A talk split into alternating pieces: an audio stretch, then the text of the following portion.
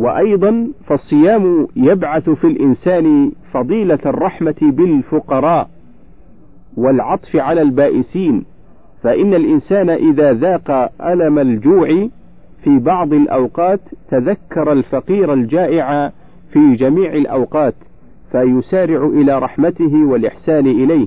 قيل ليوسف عليه السلام: وكان كثير الجوع، لما تجوع وأنت على خزائن الأرض؟ فقال: إني أخاف أن أشبع فأنسى الجائع. ومن فوائد الصيام ما ذكر من أنه ينقي الجسم من الفضلات الرديئة ورطوبات الأمعاء، ويشفي كثيرا من الأمراض بإذن الله تعالى. وفيه من المزايا الصحية ما شهد به العدو قبل الصديق، فسبحانه من إله عليم حكيم. ومن فوائد الصيام أنه يقوي النفس على البر والحلم، وهما تجنب كل ما من شأنه إثارة الغضب، لأن الصوم نصف الصبر، والصبر نصف الإيمان، كما قال صلى الله عليه وسلم. ولما روى النسائي عن معاذ بن جبل في حديثه الطويل أن النبي صلى الله عليه وسلم قال له: ألا أدلك على أبواب الخير؟ قلت: بلى يا رسول الله. قال: الصوم جنة، فالصوم جنة من العذاب ومن الأخلاق السيئة. ومن يلحظ حال الصائمين الموفقين لما هم عليه من تحري الطاعة وتحري سبل الخيرات والابتعاد عن المعاصي والرغبة في الإحسان، يدرك أن الصوم من أعظم أسباب الهداية، ويدرك معنى قوله تعالى: وأن تصوموا خير لكم إن كنتم تعلمون. ويدرك معنى قوله صلى الله عليه وسلم: الصوم جنة، ويدرك ما فيه من تهذيب النفس وتطهيرها من الأخلاق الموبوءة وترويضها على الطاعات وإعدادها للسعادتين الدنيوية والأخروية. وحسبك في فضل الصيام قوله صلى الله عليه وسلم: والذي نفسي بيده لخلوف فم الصائم أطيب عند الله من ريح المسك. يقول الله عز وجل: يذر شهوته وطعامه وشرابه لأجلي فالصوم لي وأنا أجزي به. قال ابن القيم رحمه الله: وقد اختلف في وجود هذه الرائحة من الصائم هل هي في الدنيا أو في الآخرة على قولين. وفصل النزاع في المسألة أن يقال حيث أخبر صلى الله عليه وسلم بأن ذلك الطيب يكون يوم القيامة، فلأنه الوقت الذي يظهر فيه ثواب الأعمال وموجباتها من الخير والشر، فيظهر للخلق طيب ذلك الخلوف على المسك، كما يظهر فيه دم المكلوم في سبيله كرائحة المسك، وكما تظهر في السرائر وتبدو على الوجوه وتصير علانية، ويظهر فيه قبح رائحة الكفار وسواد وجوههم. وحيث أخبر بأن ذلك حين يخلف وحين يمسون، فلأنه وقت ظهور أثر العبادة، ويكون حينئذ طيبها على ريح المسك عند الله تعالى وعند ملائكته، وإن كانت تلك الرائحة كريهة للعباد. فرب مكروه عند الناس محبوب عند الله تعالى، وبالعكس، فإن الناس يكرهونه لمنافرته لطباعهم، والله تعالى يستطيبه ويحبه لموافقته لأمره ورضاه ومحبته، فيكون عنده أطيب من ريح المسك عندنا. فإذا كان يوم القيامة ظهر هذا الطيب للعباد وصار علانية، وهكذا سائر آثار الأعمال من الخير والشر، وإنما يكمل ظهورها ويصير علانية في الآخرة. لله قوم أخلصوا في حبه فكسى وجوههم الوسيمة نورا، فكسى وجوههم الوسيمة نورا. لله قوم أخلصوا في حبه فكسى وجوههم الوسيمة نورا، ذكروا النعيم فطلقوا دنياهم زهدا فعوضهم بذاك أجورا. قاموا يناجون الإله بأدمع تجري فتحكي لؤلؤا منثورا، ستروا وجوههم بأستار الدجى ليلا فأضحت في النهار بدورا، عملوا بما علموا وجادوا بالذي وجدوا فأصبح حظهم موفورا، وإذا بدا ليل سمعت حنينهم وشهدت وجدا منهم وزفيرا، تعبوا قليلا في رضا محبوبهم فأراحهم يوم اللقاء كثيرا، صبروا على بلواهم فجزاهم يوم القيامة جنة وحريرا. يا أيها الغر الحزين إلى متى تفني زمانك باطلا وغرورا، بادر زمانك واغتنم ساعاته واحذر توانيك تحوز أجورا،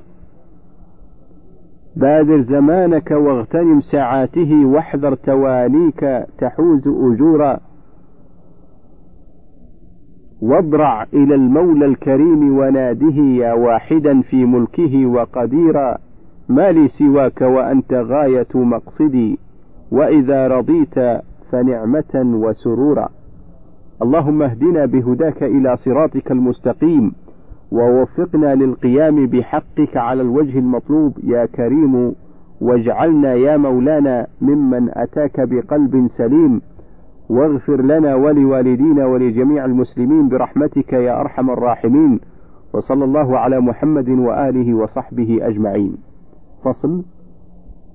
يجوز لمن جامع بالليل ألا يغتسل حتى يطلع الفجر، وصومه صحيح لما ورد عن عائشة رضي الله عنها أن رجلا قال: يا رسول الله تدركني الصلاة وأنا جنب أفأصوم؟ فقال رسول الله صلى الله عليه وسلم: وأنا تدركني الصلاة وأنا جنب فأصوم. فقال: لست مثلنا يا رسول الله، قد غفر الله لك ما تقدم من ذنبك وما تأخر. فقال: والله إني لأرجو أن أكون أخشاكم لله وأعلمكم بما أتقي. وعن عائشة رضي الله عنها وأم سلمة رضي الله عنها أن النبي صلى الله عليه وسلم كان يصبح جنبا من جماع غير احتلام ثم يصوم في رمضان. وعن أم سلمة رضي الله عنها قالت: كان رسول الله صلى الله عليه وسلم يصبح جنبا من جماع لا حلم، ثم لا يفطر ولا يقضي، لكن يستحب لمن لزمه الغسل ليلا من جنب وحائض ونفساء انقطع دمها وكافر أسلم أن يغتسل قبل طلوع الفجر الثاني. ولو أراد أن يأكل أو يشرب من وجب عليه الصوم في نهار رمضان ناسيا أو جاهلا وجب على من رآه إعلامه، لأنه من باب الأمر بالمعروف والنهي عن المنكر ومن باب النصيحة للمسلم. ومن أكل شاكا في طلوع الفجر ودام شكه فلا قضاء عليه لظاهر الآية، وإن أفطر يظن أن الشمس قد غابت ولم تغب فعليه القضاء، لما روى هشام عن عروة عن فاطمة امرأته عن أسماء رضي الله عنها قالت: أفطرنا على عهد رسول الله صلى الله عليه وسلم في يوم غيم ثم طلعت الشمس. قيل لهشام بن عروة وهو راوي الحديث: أمروا بالقضاء؟ قال: لا بد من قضاء. ولا يفسد صوم من طار إلى حلقه ذباب أو غبار من طريق أو دقيق أو دخان لعدم إمكان التحرز منه، وأما الدخان الذي بلي به كثير من الناس فمحرم، ويفطر من شربه، ولا يفطر إن فكر فأنزل، لقوله صلى الله عليه وسلم: عفي لأمتي ما حدثت به أنفسها ما لم تعمل به أو تتكلم. ولا يفطر إن احتلم، لأن ذلك ليس بسبب من جهته. ومن اغتسل أو تمضمض أو استنشق فدخل الماء إلى حلقه بلا قصد لم يفسد صومه، لما ورد من أن عائشة وأم سلمة رضي الله عنهما قالتا: نشهد على رسول الله صلى الله عليه وسلم إن كان ليصبح جنبا من غير احتلام ثم يغتسل.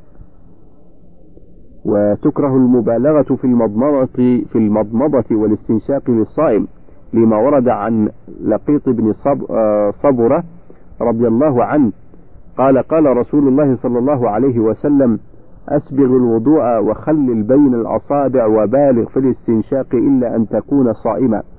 والله أعلم، وصلى الله على محمد وآله وسلم. فصل.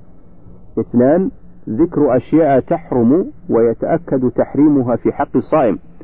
يجب اجتناب كل كذب محرم، وأما الكذب لتخليص معصوم من قتل فواجب. قلت: ويترجح عندي مثله أيضا تخليص ماله من ظالم أو قاطع طريق أو غاصب أو نحو ذلك، والمال مثمن والأحسن يتأول. ولا صلاح بي ولإصلاح بين الزوجين فمباح لما ورد عن أم كلثوم رضي الله عنها قالت: قال رسول الله صلى الله عليه وسلم: ليس الكذاب الذي يصلح بين الناس ويقول خيرا أو ينمي خيرا. متفق عليه. ثم اعلم أن الداعي إلى الكذب محبة النفع الدنيوي وحب التراث، وذلك أن المخبر يرى أن له فضلا على المخبر بما علمه، فهو يتشبه بالعالم الفاضل فيظن أنه يجلب بما يقوله فضلا ومسرة، وهو يجلب به نقصا وفضيحة. فالكذب رذيلة محضة من أردل الرذائل، ينبئ عن تغلغل الفساد في نفس صاحبها وعن سلوك ينشئ الشر إنشاء. فالكذب يتصدع به بنيان المجتمع، وبه يختل سير الأمور، ويسقط صاحبه من العيون، ولا يوثق في قوله، ولا يوثق به في عمل، ولا يرغب له مجلس، وأحاديثه عند الناس متروكة، وشهادته مردودة. وعن أبي أمامة قال: قال رسول الله صلى الله عليه وسلم: يطبع المؤمن على الخلال كلها إلا الخيانة والكذب. رواه أحمد. وعن بهز بن حكيم عن أبيه عن جده مرفوعا: ويل للذي يحدث ليضحك به القوم، ويل له ويل له. وعن عائشة رضي الله عنها قالت: ما كان خلق أبغض إلى أصحاب رسول الله صلى الله عليه وسلم من الكذب، ولقد كان الرجل يكذب عند رسول الله صلى الله عليه وسلم الكذبة فما يزال في نفسه عليه حتى يعلم أنه أحدث منها توبة. رواه أحمد. وفي الحديث الآخر أنه قيل لرسول الله صلى الله عليه وسلم: أيكون المؤمن كذابا؟ قال: لا. الحديث رواه مالك والبيهقي في شعب الإيمان.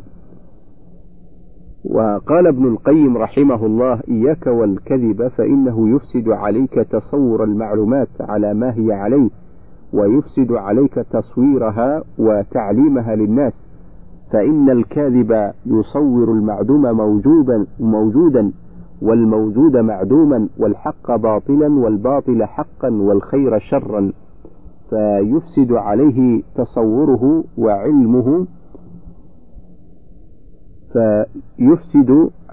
تصوره وعلمه عقوبة له، ثم يصور ذلك في نفس المخاطب المغتر به الراكن إليه، فيفسد عليه تصوره وعلمه. ونفس الكاذب معرضة معرضة عن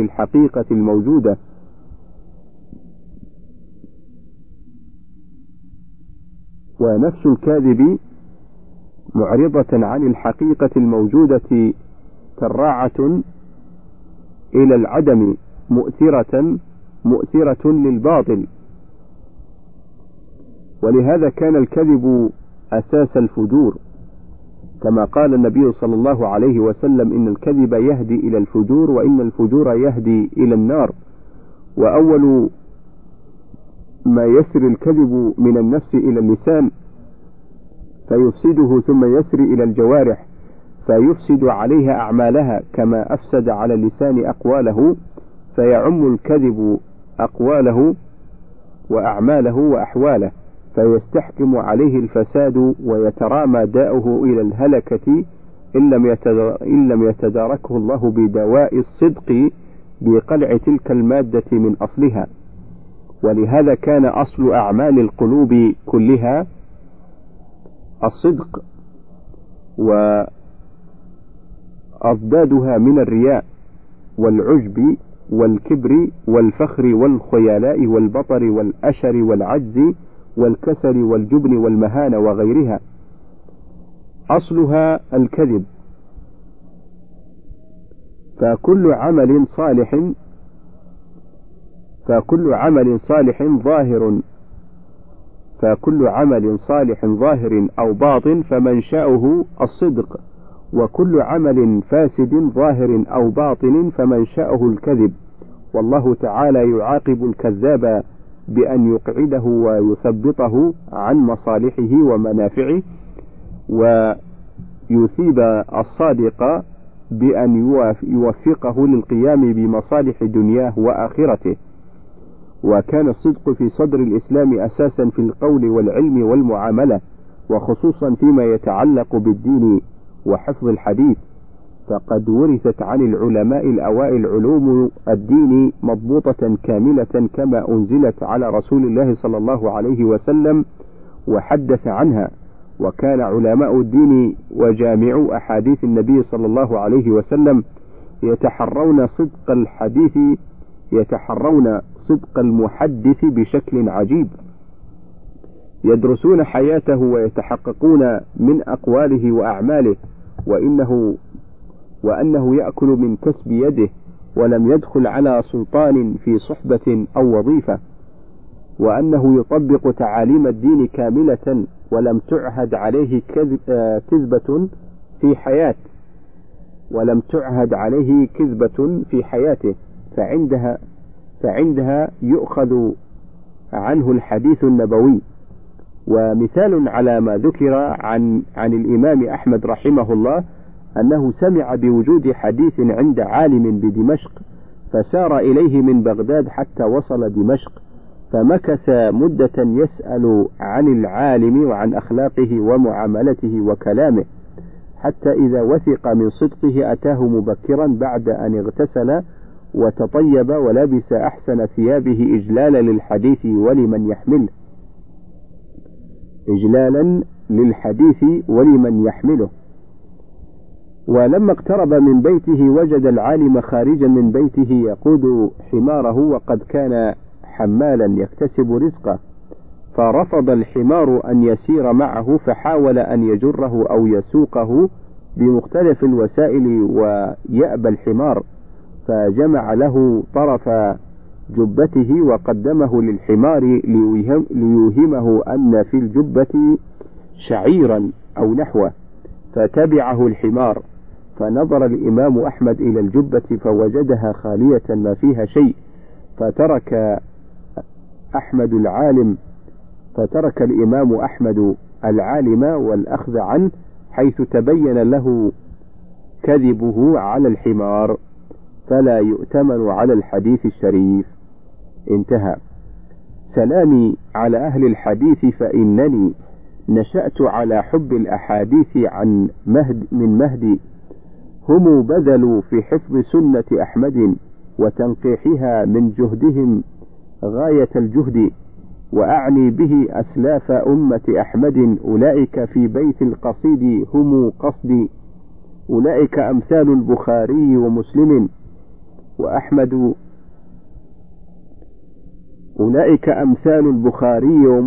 وأحمد، أهل الجد في العلم والجد، بحور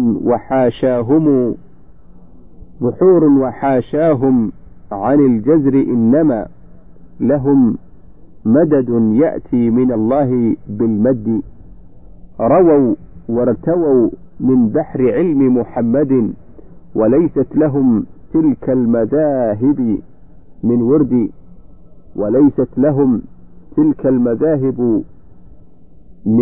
ورد، كفاهم كتاب الله والسنة التي كفت قبلهم صحب الرسول ذوي المجد.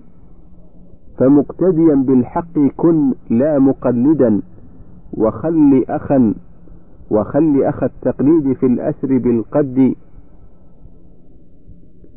فشتان ما بين المقلد في الهدى ومن يقتدي، والضد يعرف بالضد، فمن يقتدي أضحى إمام معارف، وكان أويسا في العبادة والزهد.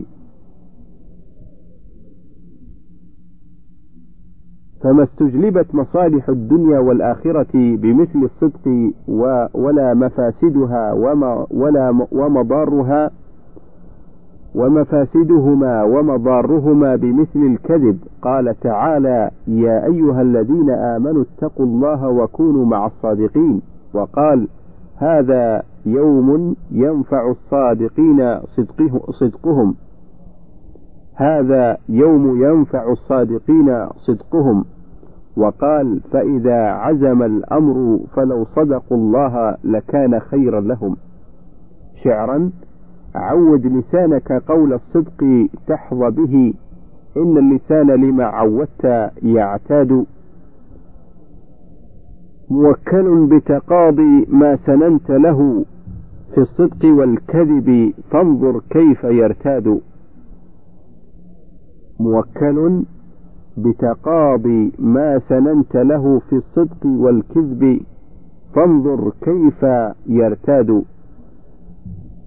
اللهم نور قلوبنا بنور الإيمان، وثبتها على قولك الثابت في الحياة الدنيا وفي الآخرة، واجعلنا هداة مهتدين، وتوفنا مسلمين، وألحقنا بعبادك الصالحين يا أكرم الأكرمين ويا أرحم الراحمين. وصلى الله على محمد وعلى آله وصحبه أجمعين. فصل في بيان أنواع الكذب.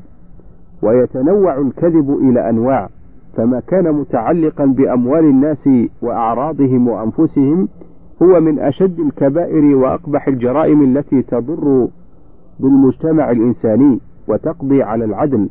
فإن الذي يقول الزور لا يقتطع حقوق عباد الله أو يسلمهم في أعراضهم من كل ما يضر الإنسانية ويؤلمها.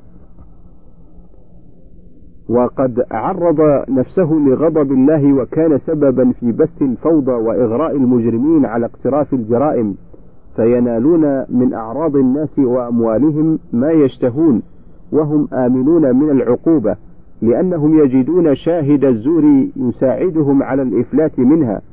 وقد أكبر صلى الله عليه وسلم خطر قول الزور وأعظم جرمه، كما في الحديث قال: الإشراك بالله وعقوق الوالدين.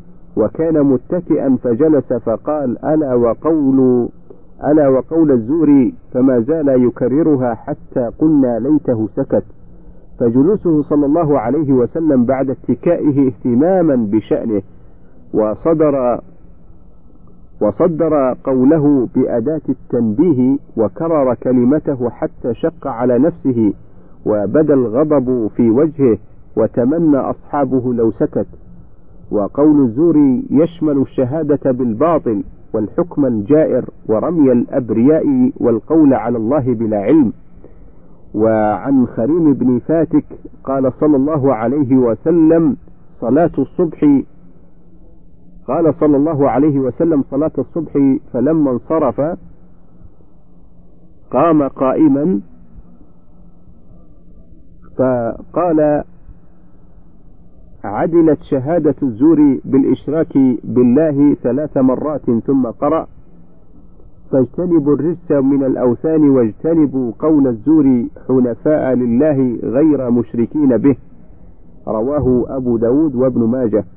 وشاهد الزور يسيء إلى نفسه إذ يبيع آخرته بدنيا غيره، ويسيء إلى من شهد له بإعانته على ظلمه، ويسيء إلى من يشهد عليه في إضاعة حقه، ويسيء إلى القاضي الذي جلس يتحرى العدل ليحكم به وينصف الضعفاء من الأقوياء وينتزع حق المظلوم من الظالم، بأنه بشهادته بالزور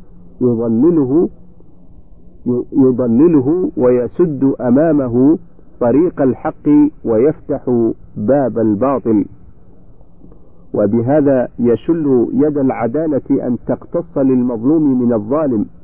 ويسيء شاهد الزور إلى أولاده وأسرته، لأنه يلوثها بهذه السمعة السيئة والفائهة القبيحة، ويحمل الناس على أن يقولوا لهم عائلة المزور.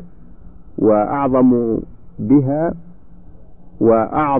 بها من أذية للمستقيمين. وعن ابن مسعود رضي الله عنه قال: قال رسول الله صلى الله عليه وسلم: إن الصدق يهدي إلى البر، والبر يهدي إلى الجنة. إن الصدق يهدي إلى البر، والبر يهدي إلى الجنة. وإن الرجل لا يصدق حتى يكتب عند الله صديقا، وإن الكذب يهدي إلى الفجور، وإن الفجور يهدي إلى النار. وإن الرجل لا يكذب حتى يكتب عند الله كذابا. متفق عليه. وفي الحديث أن الكذب من صفات النفاق. اللهم أتمم علينا نعمتك الوافية، وارزقنا الإخلاص في أعمالنا والصدق في أقوالنا، وعد علينا بإصلاح قلوبنا، واغفر لنا ولوالدينا ولجميع المسلمين برحمتك يا أرحم الراحمين. وصلى الله على محمد وعلى آله وصحبه أجمعين. فصل في التحذير من الغيبة. ويجب اجتناب الغيبة. قال الله تعالى: ولا يغتب بعضكم بعضا، أي لا يتناول بعضكم بعضا بظهر الغيب بما يسوءه. ثم ضرب تعالى للغيبة مثلا فقال: أيحب أحدكم أن يأكل لحم أخيه ميتا فكرهتموه. وعن البراء رضي الله عنه عن النبي صلى الله عليه وسلم أنه قال: إن أرض الربا استطالة الرجل في عرض أخيه. وفي الحديث الآخر: فإن دماءكم وأموالكم وأعراضكم عليكم حرام. وعن أبي هريرة رضي الله عنه مرفوعا: إن من الكبائر استطالة المرء في عرض رجل مسلم بغير حق. وعن سعيد بن زيد عن النبي صلى الله عليه وسلم قال: إن من أربى الربا الاستطالة في عرض المسلم بغير حق. رواه أحمد وأبو داود. فإن قيل: ما الغيبة؟ قيل: قد حدها النبي صلى الله عليه وسلم، فقد روى أبو هريرة رضي الله عنه عن رسول الله صلى الله عليه وسلم قال: أتدرون ما الغيبة؟ قالوا: الله ورسوله أعلم. قال: ذكرك أخاك بما يكره. قال أحدهم: أفرأيت إن كان في أخي ما أقول؟ قال: إن كان فيه ما تقول فقد اغتبته، وإن لم يكن فيه فقد بهته. أخرجه مسلم. ومن الغيبة التمثيليات للأشخاص والهيئات ومحاكاتهم في اللباس على وجه التنقص والاستهتار، كما يفعله المنهمكون في أكل لحوم الغوافل. فتكون الغيبة بالتعريض وبالكناية وبالحركة وبالرمز والإشارة باليد، وكل ما يفهم منه المقصود فهو داخل في الغيبة وهو حرام. فقد ورد عن عائشة رضي الله عنها قالت: دخلت علينا امرأة فلما ولت أومأت بيدي، أي قصيرة، فقال عليه الصلاة والسلام: اغتبتها. وقد روى أبو داود والترمذي وصححه قول عائشة عن صفية أنها قصيرة، وأن النبي صلى الله عليه وسلم قال: لقد قلت كلمة لو مزجت بماء البحر لمزجت. وأخرج أحمد عن ابن عباس رضي الله عنه قال: ليلة أسري بالنبي صلى الله عليه وسلم قال: ونظر في الباب فإذا قوم يأكلون الجيف، قال: من هؤلاء يا أخي يا جبريل؟ قال: الذين يأكلون لحوم الناس، شعرا علام رغبت بالأوزار حتى رغبت عن القيام بكل فرض، بضر الناس كم تغدو ولوعا بأنياب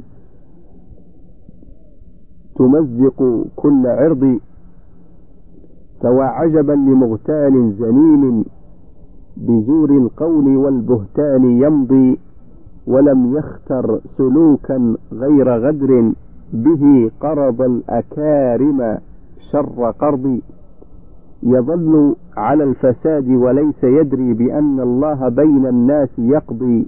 وقال آخر: وذي حسد يغتابني حيث لا يرى مكاني، ويثني صالحا حيث أسمع، تورعت أن أغتابه من ورائه بما ليس فيه وهو لا يتورع.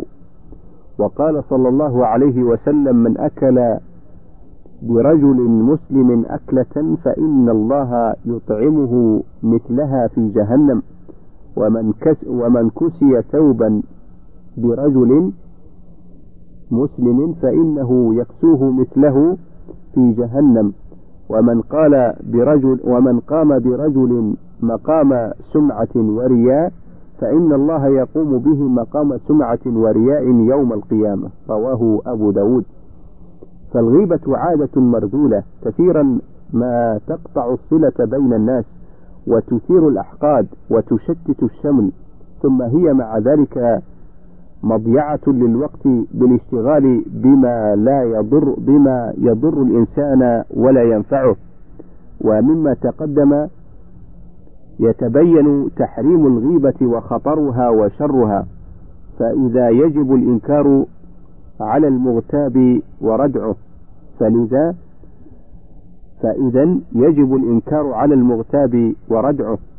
وقد روى جابر بن عبد الله رضي الله عنه عن النبي صلى الله عليه وسلم أنه قال: ما من امرئ يخذل امرأ مسلما في موطن تنتهك فيه حرمته إلا خذله الله في موطن يحب فيه نصرته، وما من امرئ مسلم ينصر امرأ مسلما في موضع ينتقص فيه من عرضه وينتهك فيه من حرمته إلا نصره الله في موطن يحب فيه نصرته.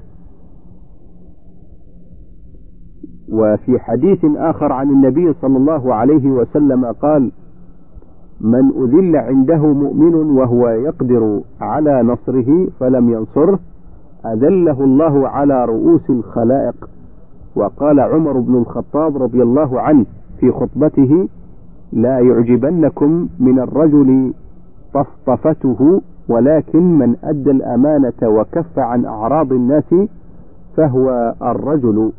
وقال أيضا: كفى بالمرء عيبا أن يستبين له من الناس ما يخفى عليه من نفسه، ويمقت الناس على ما يأتي.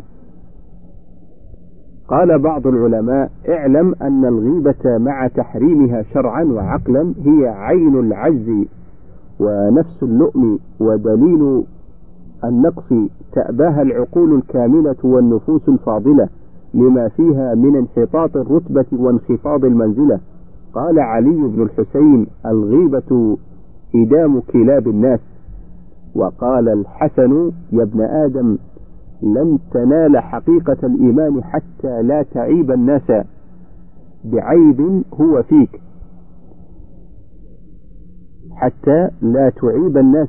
بعيب هو فيك، وتبدأ بذلك العيب من نفسك فتصلحه، فما تصلح عيبا إلا ترى عيبا آخر، فيكون شغلك في خاصة نفسك. وقيل لربيع بن خيثم: ما نراك تعيب أحدا ولا تذمه، فقال: ما أنا على نفسي براض فأتفرغ من عيبها إلى غيرها. ولقد أحسن القائل: شر الورى من بعيب الناس مشتغلا، مثل الذباب يراعي موضع العلل. وقال آخر: وأكبر نفسي عن جزاء بغيبة، وأكبر نفسي عن جزاء بغيبة، وكل اغتياب جهد من لا له جهد. وقال آخر: إياك إعراض الرجال فإن إياك إعراض الرجال فإن رأفت فيك فإن السم في الدسم. وقال آخر: إذا ما ذكرت الناس فاترك عيوبهم، فلا عيب إلا دون ما منك يذكر، فإن عبت قوما بالذي هو فيهم فذلك عند الله والناس منكر. وبالتالي فخطر اللسان عظيم ليس كغيره من الأعضاء، فإن العين لا تصل إلى غير الألوان والصور، والأذن لا تصل إلى غير الأصوات، واليد لا تصل إلى غير الأجسام، واللسان، وإن اللسان يجول في كل شيء، وبه يبين الإيمان من الكفر. وقد روى أنس بن مالك رضي الله عنه عن النبي صلى الله عليه وسلم أنه قال: لا يستقيم إيمان عبد حتى يستقيم قلبه، ولا يستقيم قلبه حتى يستقيم لسانه. وفي الصحيحين عن أبي هريرة رضي الله عنه عن النبي صلى الله عليه وسلم قال: إن الرجل لا يتكلم بالكلمة ما يتبين ما فيها، يزل بها في النار أبعد مما بين المشرق والمغرب. وأخرج الترمذي ولفظه: إن الرجل لا يتكلم بالكلمة من الشر ما يعلم مبلغها، يكتب الله له بها عليه سخطه إلى يوم القيامة. رواه في شرح السنة، ورواه مالك والترمذي وابن ماجه نحوه. فالغيبة من آفات اللسان ومن الذنوب التي قل من يسلم منها، كالكذب والرياء والربا والمداهنة. وإذا فهمت ما سبق فاعلم أن الذنوب المتعلقة بحقوق العباد لا تمحى إلا أن عفوا عنها أو ردت لهم مظالمهم. فقد ورد عن النبي صلى الله عليه وسلم أنه قال: الدواوين عند الله ثلاثة: ديوان لا يعبأ الله به شيئا، وديوان لا يترك الله منه شيئا، وديوان لا يغفره الله. فأما الديوان الذي لا يغفره الله فالشرك بالله. قال تعالى: إن الله لا يغفر أن يشرك به، الآية. وقال تعالى: إنه من يشرك بالله فقد حرم الله عليه الجنة. وأما الذي لا يعبأ الله به شيئا فظلم العبد نفسه فيما بينه وبين الله من صوم يوم تركه أو صلاة، فإنه يغفر ذلك ويتجاوز إن شاء. وأما الديوان الذي لا يترك منه شيئا فظلم العباد بعضهم بعضا، القصاص لا محالة. رواه أحمد في مسنده والحاكم في مستدركه. فظلم العبد نفسه بينه وبين ربه هو أخف الدواوين وأسرعها محوا، فإنه يمحى بالتوبة والاستغفار والحسنات الماحية والمصائب المكفرة ونحو ذلك. ولا ريب أن الغيبة جناية على أعراض الناس وهم غافلون، فكفارتها أن يتحلل ممن اغتابه ويطلب منه العفو إن كان لم يعلم بذلك، ويتوب ويتندم ويستغفر لمن اغتابه،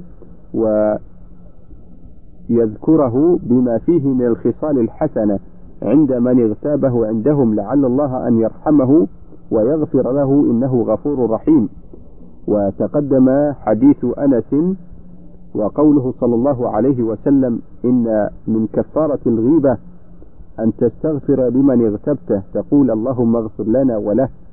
واعلم أنه إذا ترتب على الغيبة مصلحة أو درء مفسدة كانت لازمة، وإذا ترتب عليها أمر جائز فجائزة، ويمكن ضبط الأول في 5 أمور أو 6 أمور. الأول: المظلوم الذي يريد أن يشكو لمن يرفع مظلمته، فله أن يذكر عيب ظالمه الذي يحتاج إليه في بيان حقه.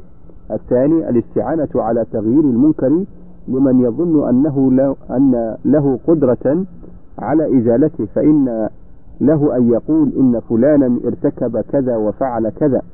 الثالث: الاستفتاء، فإنه يجوز للمستفتي أن يقول للمفتي: إن فلانا ظلمني في كذا وكذا، فهل يجوز له ذلك مثلا؟ الرابع: التحذير، فيحذر المسلمين من شر من يتصدى للزعامة في أمورهم العامة، أو من يتوقف عليه القضاء في مصالحهم، أو من يتصدى لإفتائهم وتعليمهم كالزعماء في الشؤون الدينية والدنيوية والشهود والمدرسين ونحو ذلك، ممن يشترط فيهم الأمانة والاتصاف بمكارم الأخلاق، فيصح أن يبين ما فيهم من النقائص والعيوب، وأن يرفع بأمرهم ليبعدوا. الخامس: أن يتجاهر بفسقه، وقد قال صلى الله عليه وسلم: كل أمتي معافى إلا المجاهرون. حذاري حذاري من شيطان إنسي، به لعب الهوى مع شر رهطي، يريك تملقا من غير أصل، ويبدي للخداع لسان بسط، رويدك لا تغر به، وحاذر وقوعك في حضيض هوان سخط، فلا تصحب سوى خل تحلى، بإيمان قويم ليس يخطي، تنل عزا ومجدا واعتبارا، وربك خير